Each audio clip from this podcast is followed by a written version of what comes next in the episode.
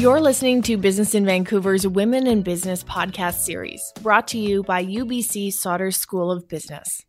Over four weeks, we're highlighting four women and four exemplary stories of leadership. Every week, I explore a wide range of topics with a new guest. Throughout the series, we'll cover female leadership, how to lead in politics, the fallout from Me Too, economic reconciliation, and how successful women manage risk. I'm Hayley Woodin. I hope you enjoy this episode. Maclean's magazine named UBC Sauder the number one business school in Canada for 2018. But UBC Sauder is about more than just accolades. As a student, you'll learn how to make a difference, not only in your career, but in the broader community. That's what true leadership is all about. To learn more, visit sauderchallenge.ca.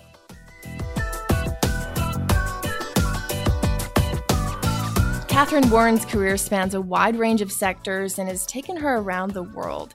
She has a degree in physics and a master's of journalism from Columbia. She's helped take a broadcast tech company public on the NASDAQ. She founded FanTrust, a company that has influenced the digital media strategies of organizations including Microsoft, Nokia, and HP. She's an Emmy judge and a longstanding executive board director of the United Nations flagship program World Summit Awards for Digital Media. Until relatively recently, she served as the CEO for the Great Northern Way campus and the Center for Digital Media. And today, she is the CEO of the Vancouver Economic Commission, a nonprofit agency that helps the city's economic development. Catherine, thank you so much for coming on the show. I am so happy to talk to you. I imagine in many ways, looking at your diverse background and experiences, you almost have a foot in all the key industries that are very relevant to Vancouver. That is so true. I mean, in a lot of ways, um, this role as CEO of Vancouver Economic Commission is a calling as much as it is a career choice. Mm-hmm. And, um, uh, you know, when you think about the role of economic development, it captures business development, social development, and here in our city, technology and creativity. So it's really the uh, peanut butter and chocolate dream job. and beyond just general economic development, what really appeals to you about the work you're going to be undertaking?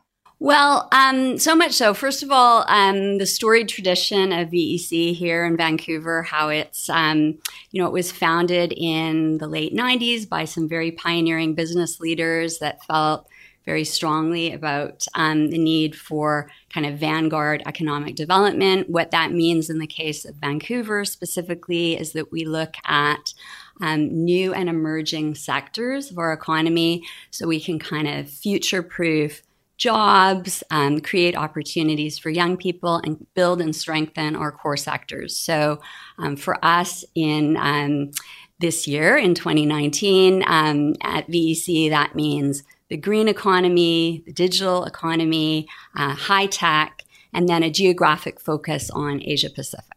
How much of economic development is tied to telling a good, compelling story? Uh, you know, to ask many people, the answer would be 100%. And um, again, kind of going back to the founders of VEC, they really felt that there was a need to um, strengthen the understanding of and appreciation for economic development, kind of build ECDEV literacy in Vancouver and in the province. And so much of that is comes down to storytelling. But um, at VEC, of course, we also believe in the power of research and great uh, statistics to help tell those stories. You got to back it up.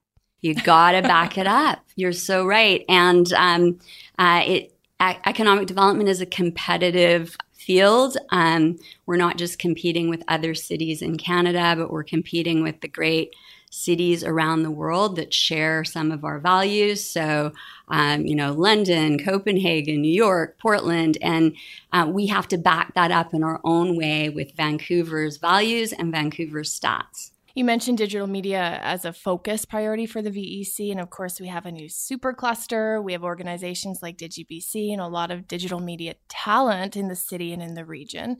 Where do you think our position is now in terms of the global industry and what's the potential you see?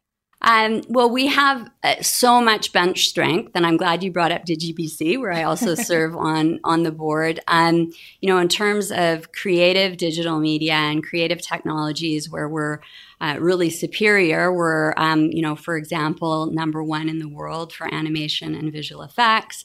Um, we're an, a number three production center in North America for film and television.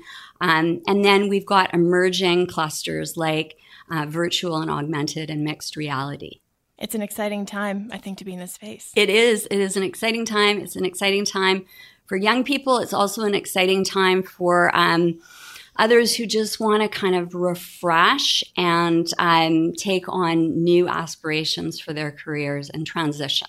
So you've led companies tied to this space. You have an educational background in journalism and storytelling and tied to digital journalism as well. When do you think you really realized that this is going to be big? There's going to be a lot of unique opportunities in this field.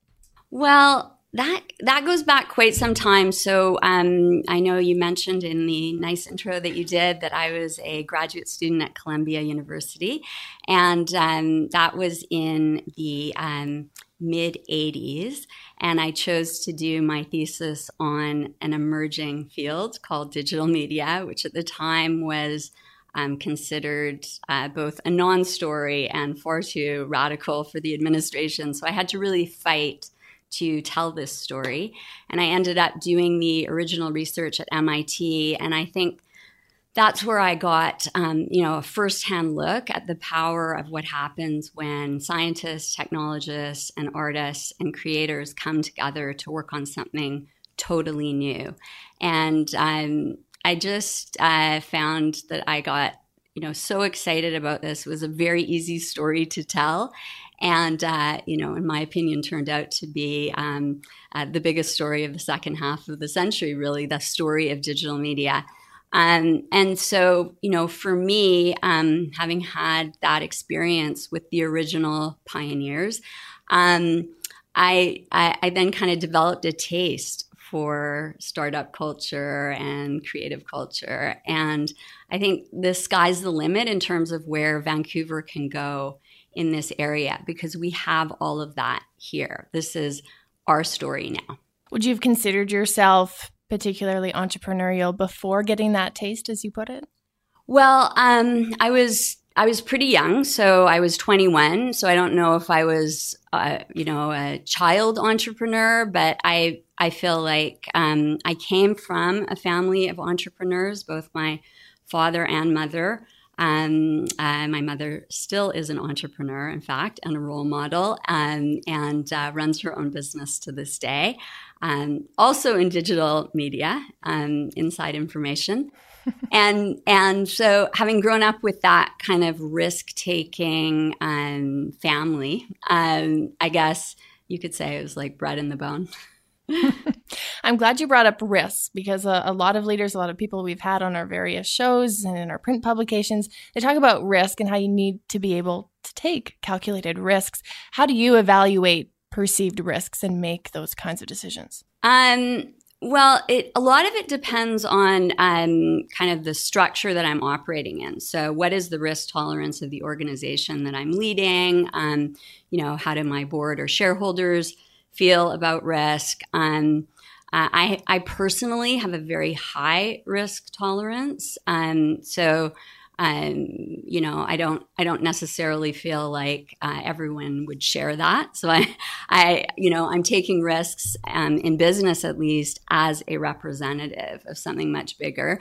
Um, and then, um, in terms of how I would evaluate them, uh, well, I guess I'd look at them in terms of um, uh, typical things like what are the social risks, the financial risks, um, in many cases, the environmental risks of taking something on, and then what kind of return could we expect, uh, you know, the ROI. Did you consider it a risk to do your master's research on an emerging industry that you said maybe wasn't really taken seriously at the time? Um, you know, I don't think I saw it as a risk. I, I at the time I saw it as a challenge. Um, looking back, it might have been a bit risky because, um, you know, it took a lot longer for digital media to take off than I thought when I first witnessed it. I, uh, you know, sometimes I look back now and and think, um, uh, you know, it's just it's hard to believe that uh, something that was had so much promise so early on actually took this long to become mainstream. Um, and it's really only in the past few years with like supporting technologies like high speed connectivity that a lot of those dreams have been able to come true and move from, let's say, research into business. Did the fact that it maybe took longer than expected ever waver your confidence or your expectations about what might happen? Um, not really. I think, um, you know, I had a lot of support from other risk takers, um, venture capitalists, um, scientists, technologists, creators who were kind of joining on the risk journey. Um, and uh, I think when you find your people, um, it's it's easier to take risks together. How do you know when you find your people? Um, well, you get into uh, a really great shorthand, a way of sharing ideas. Things seem very transparent and seamless, and um, it kind of takes the work out of the work. A recent UBC Sauder study indicated women directors negotiate better deals in mergers and acquisitions. What will you achieve in business? Time to unlock your potential at UBC Sauder. The UBC MBA offers many career tracks along with scholarships just for women. To learn more and apply, visit sauderchallenge.ca.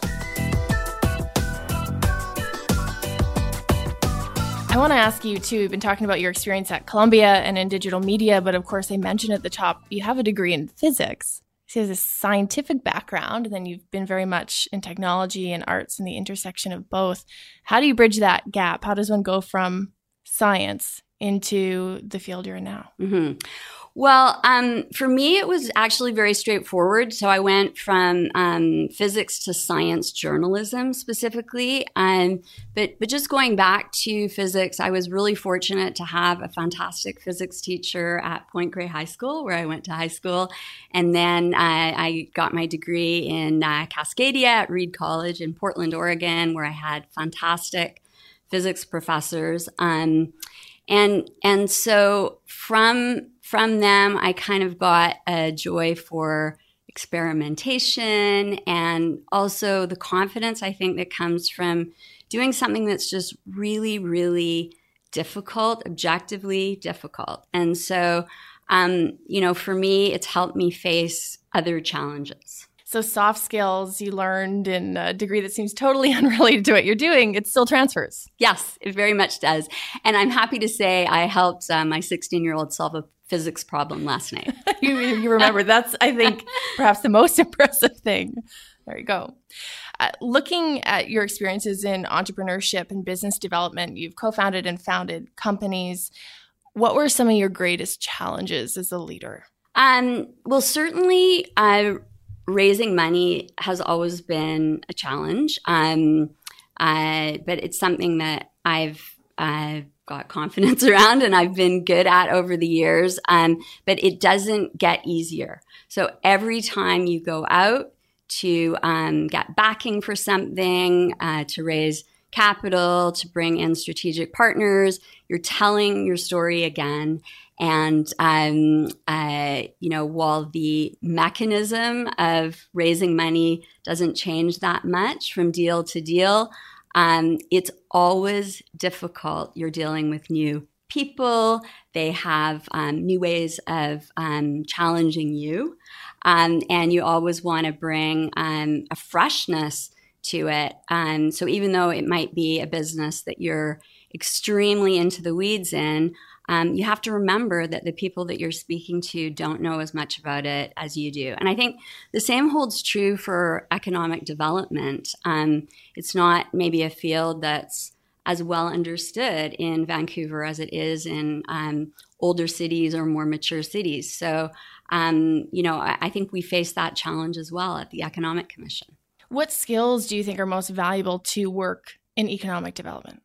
Um, well, economic development it can be quite broad. So if you work on the foreign direct investment side um, or the capital attraction side, you'd have to have fantastic listening skills, salesmanship, um, pitch development, packaging.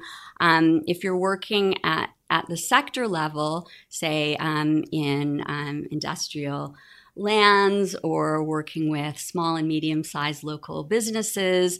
Um, the skills that you want there would be more around um, coaching, uh, building out capacity for trade, understanding how to navigate um, cities, um, that, that kind of hyper local knowledge and skill set.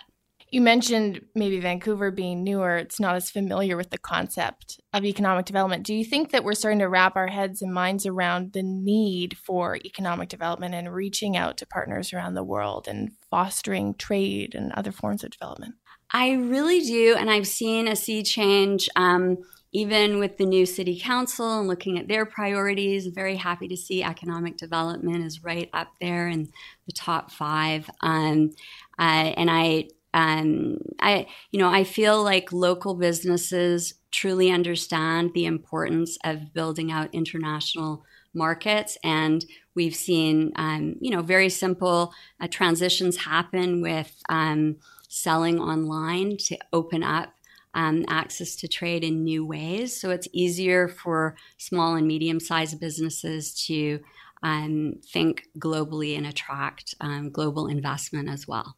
I've heard this from other people in the field, and it's that sometimes Canadians, you need a little bit of a push. We can be very humble, we're very entrepreneurial, and we have a lot of brilliant ideas in Canada. What's your take on that? So so agree. So um, you know, you you mentioned in my brief bio that I've lived and worked elsewhere. So um, you know, I've lived and worked in Texas. I've lived and worked in New York. I've lived and worked in these very brash places. Um, and uh, where where I'd say you know they their philosophy might be uh, you know sell first, build later, and and Canada is very much a building culture and maybe less about the marketing and and selling, and so um, you know in a lot of ways, um, we've been like quiet leaders. And I think now we have so much to be confident about in terms of our economic strengths, um, a country that supports and believes in the rule of law, that has great immigration policies, that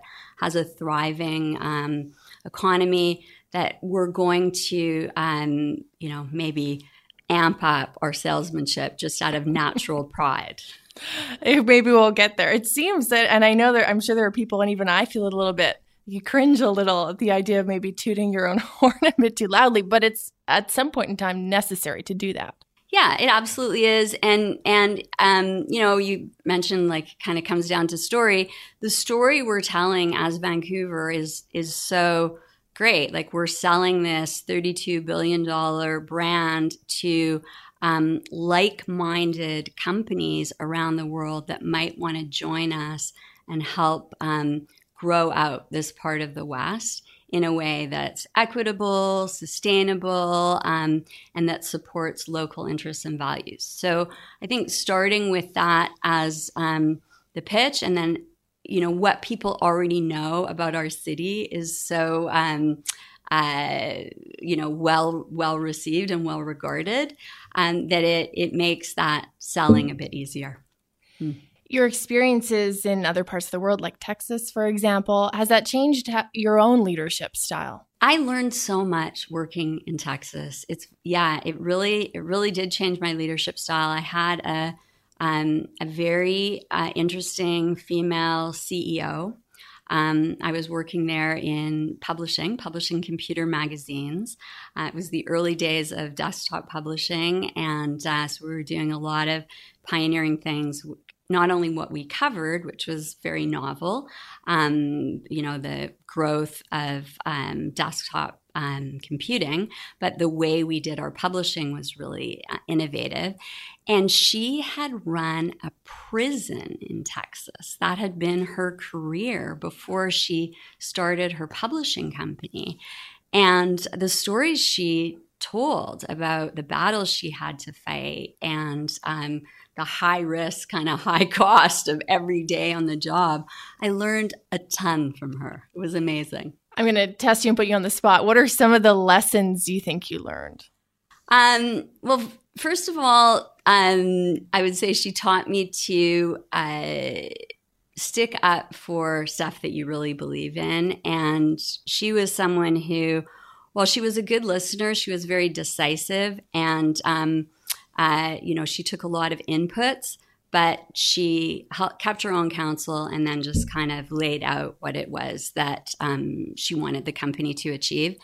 And so, you know, it was really good to have that role model, that combination of a um, a strong leader, but someone who also takes input and listens and makes others other people feel heard. Um, and uh, you know, another thing I learned from her was a funny expression. She used to say, "Catherine, there's only so much you can squeeze out of a turnip," which basically means, um, you know, don't um, don't do something to death. Like, just she had a model for kind of good enough work, which I really liked. Mm, that, mm. Have you ever repeated that line? Not without feeling like I'm culturally appropriating, but yes, I, I probably have. You keep it in mind. yeah. yeah. yeah. Well, you're you've achieved a level of success in your career. You have had many teams working under you. Do you have your own lessons that you're hoping you're passing on to the people studying and working under you and with you? Yeah. I mean, um, first of all, it's all about relationships, right? And I'm so happy to say that I'm still in touch with many, many people who have worked with me and for me um, going back decades. And um, in fact, just stayed with, with someone last week in London who um, I, I hired for her first job out of university. Um, so, you know, what I would hope that people would take away from uh, working together would be like a sense of common purpose, really working towards um, a higher goal. Um, in the case of economic development, of course, we are city builders among other city builders. So we're um, working within a network of people who feel this kind of common cause around building Vancouver to become the best city we can be. Um, and and so that quality of collaboration, um, which you know, is both something I bring from the outside, but kind of exists already within the Economic Commission. And I think it's something that, uh, you know, really brings teams joy and brings teams together. As a female CEO across many different sectors and as an entrepreneur, what has your experience been in areas that maybe aren't as diversified as others? Yeah, I mean, um, I've done a lot of work in, um, let's say, niche sectors of entertainment. So we'll take esports as an example, professional video gaming, where I've worked, um, you know, in that field for about uh, four or five years in a kind of concentrated way. Um, and it, it really is like going back in time. Like you feel as a woman in the field that you're walking into like a room in the 1950s. Um, you know, you can occasionally be at entire conferences where, you know, there are three women who appear on stage the entire time. And by the way, they're all worked to death as a result. um, so, uh, you know, I I feel like uh, you know, in answer to your question, there are some, um, let's say, business environments that still need to be uh, more equitable, and um, you know, I very much see myself as part of um, transforming them, and uh, but but I also realize that it it can't just be down to um, women and female executives to make the change. Like this has to be a societal change. Absolutely. You mentioned too, going back to your educational days, that the network you had and the mentors you had were critical. You mentioned the example of the female CEO that you learned a lot mm-hmm, from. Mm-hmm. What role has mentorship played broadly in your career? Um, well, my grandmother was actually a wonderful mentor for me and a businesswoman. Was she was one of um, Canada's first female realtors. Um, so maybe now that you know a bit about my grandmother and my mother, it's no surprise I've worked both in urban development and in digital media. Um, but but then there have been um, you know a number of people along the way who've helped in very specific domains. So because my background was in physics and then later in journalism, I didn't have originally a strong finance background, even though I'm very good at math. And so the people who've really coached me through at a senior level in order for me to feel confident to run like a publicly traded company in the C suite um, have been exceptionally important in my career. And I still think back about, you know, like the first time I learned to read financial statements or the first board I sat on and the mentors that I had along the way. And I hope that's something that um, I'm passing on to other people as I encourage them to uh, take risks, raise money, join boards, put themselves out there to really surround yourself by, um, you know, kind of an informal board of advisors or board of directors or people who can um, help you in areas where you may not have educational background or innate strengths. To what extent do you feel you had to ask for that mentorship and guidance versus it was offered to you by people who maybe saw that they could contribute something? Um, I guess it's a bit of both. Um, I'm I'm not someone who's afraid to ask for help, so I wouldn't hesitate to do that. I think, um, you know, in some cases, um, people have made assumptions too, where they've offered help where it's not needed at all, but just maybe because I'm a woman, they think I might not you know have a particular skill set.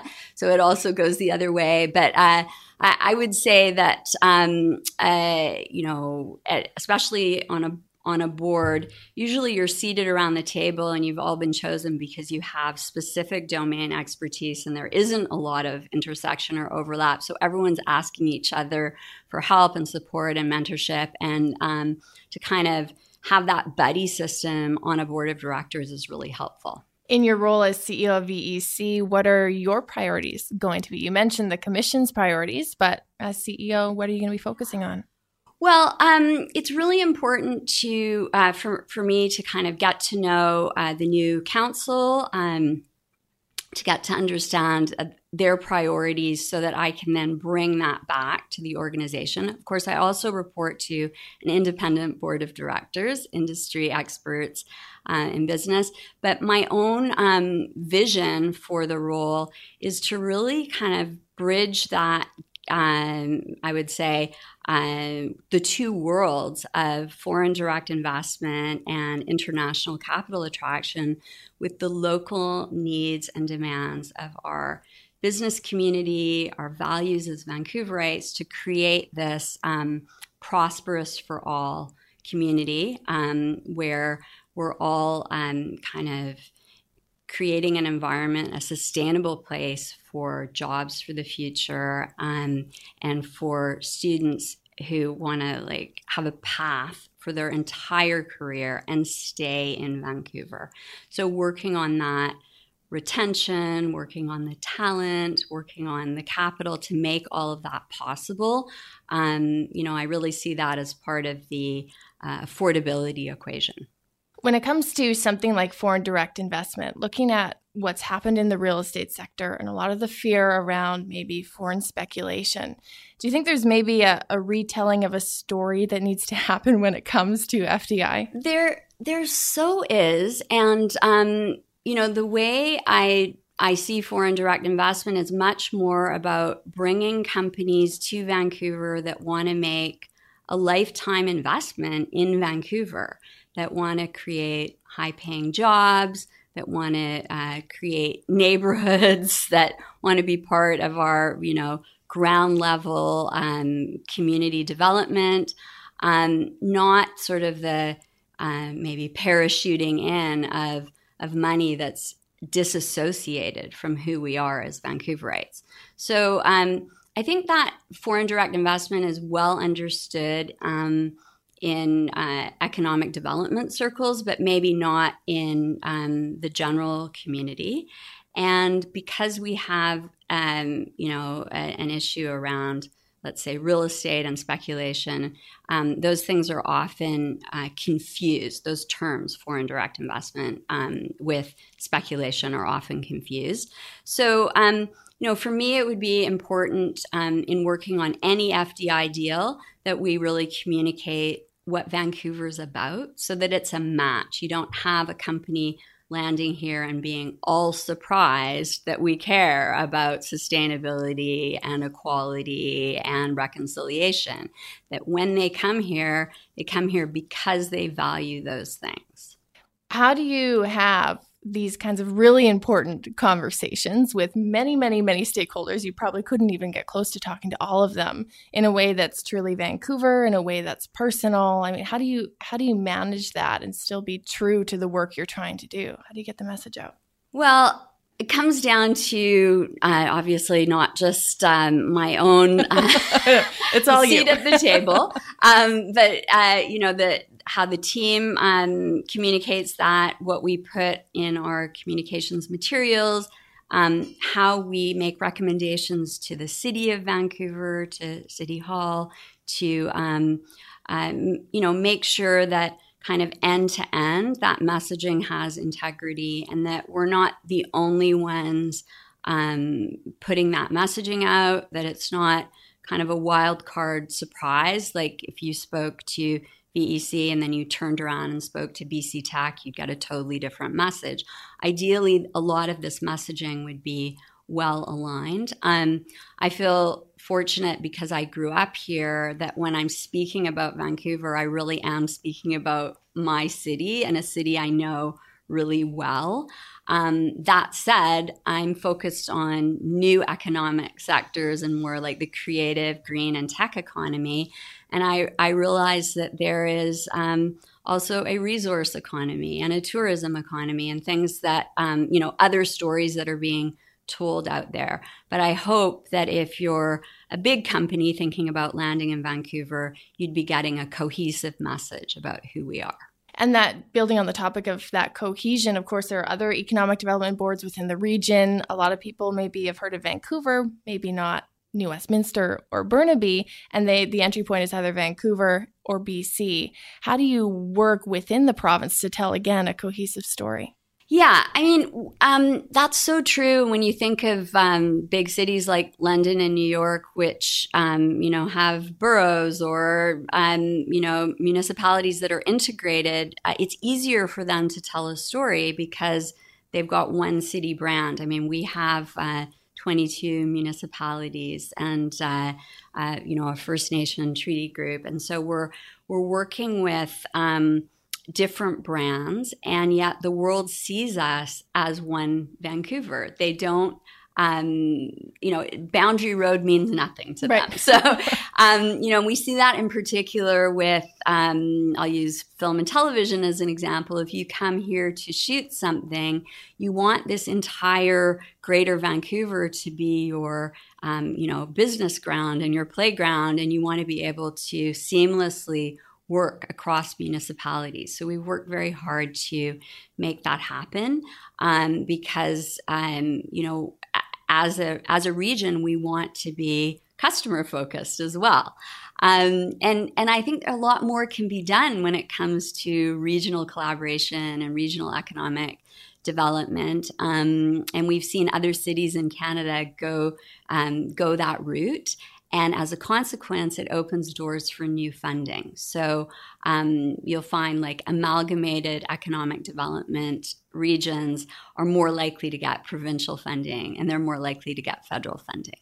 We have a, a, long history of multiculturalism in the region and the province. But I think when it comes to our title as an international city, there seems to maybe be some growing pains, right? We were on the world stage with Expo 86, with the Winter Olympics in 2010 and the world is now very focused on the opportunities in Vancouver. Is it natural to maybe have sometimes, I don't know if resistance is the right word, but this feeling like, oh, wow, it's really speeding up. We're still this small place, and yet we really aren't in the eyes of the world. Mm-hmm. Um, you're you're right because we're um, you know also our population is relatively small, so there is that sense of um, you know, we all kind of know each other. A Vancouver is yeah. exactly a community. Um, I think our multiculturalism and our diversity really helps us in that regard, like to to be a global city. Um, you know, we are the most Asian city outside of Asia. We're the most American city outside of America. We're we're a very um, international population, and so in spite of our maybe uh, parochial history or tiny population, um, we are indeed a uh, global powerhouse, and we just kind of have to own that now. I have to ask you about esports because you mentioned it. Are you going to be a Vancouver Titans fan? I, I am just a fan of the business of esports. There's a lot of opportunity there. Um, I, I, you know, I've had the privilege of going to tournaments, but I, I tend to more gravitate on the deal making side of esports. And I think, um, in the same way that we've built out our film, animation, visual effects, VR, AR sectors, we are now going to build out our esports sector the some of the statistics around this industry are amazing. I think twice as many people watched i'm going to say league of legends than the super bowl i think the other year. Like that is unbelievable. It, is vancouver going to be a major esports hub? We, we absolutely are without question. I mean we are um, set up for major esports tournaments. We also have um, heavy, heavy hitters in esports publishing and development right here in our in our city. Um, so we have uh, new games coming out all the time. We have old franchises like FIFA. We have um, uh, you know the uh, wired connectivity and infrastructure that you need to deliver and meet the expectations of both um, businesses in this field and players and consumers of esports. So I think, um, yeah, we're we're ready. We're ready to rock and roll. We're ready to compete in a competitive space. As we leave off, you've learned a lot over your career. What's one or two things you're hoping to learn now in this new role? Um, I'd like to spend more time with economic development peers in other cities. Um, I've I've had a chance to um, visit with uh, um, leads in New York and in Portland. Um, I would also like to do that in other uh, European cities and Asian cities, uh, just to to see, um, you know, what kinds of models of excellence are out there that maybe our team hasn't tapped yet. Um, there's a lot of knowledge transfer around um, core issues of equality and sustainability that I think we can learn from our peers. So um, that would be one area that I'd like to work in. Um, and let's see if there was another area, it might be to bring together because um, I know we're celebrating International Women's Day to to bring together uh, Canadian female leaders in economic development to kind of look at um, the the growth of cities and the opportunity for cities through a female lens. Catherine, I want to thank you so much for taking the time to come on the show. Thank you. It was a pleasure. That's Catherine Warren. She's the CEO of the Vancouver Economic Commission. Thanks for listening to this installment of our Women in Business podcast series brought to you by UBC Sauder School of Business. If you enjoyed this episode, please share it and tell us what you thought. You can find me and BIV on Twitter, Facebook, and LinkedIn. For all episodes in this series, visit biv.com slash WIB. More audio content is available on iTunes, Stitcher, and at biv.com slash audio. I'm Hayley Woodin. Thanks for joining me.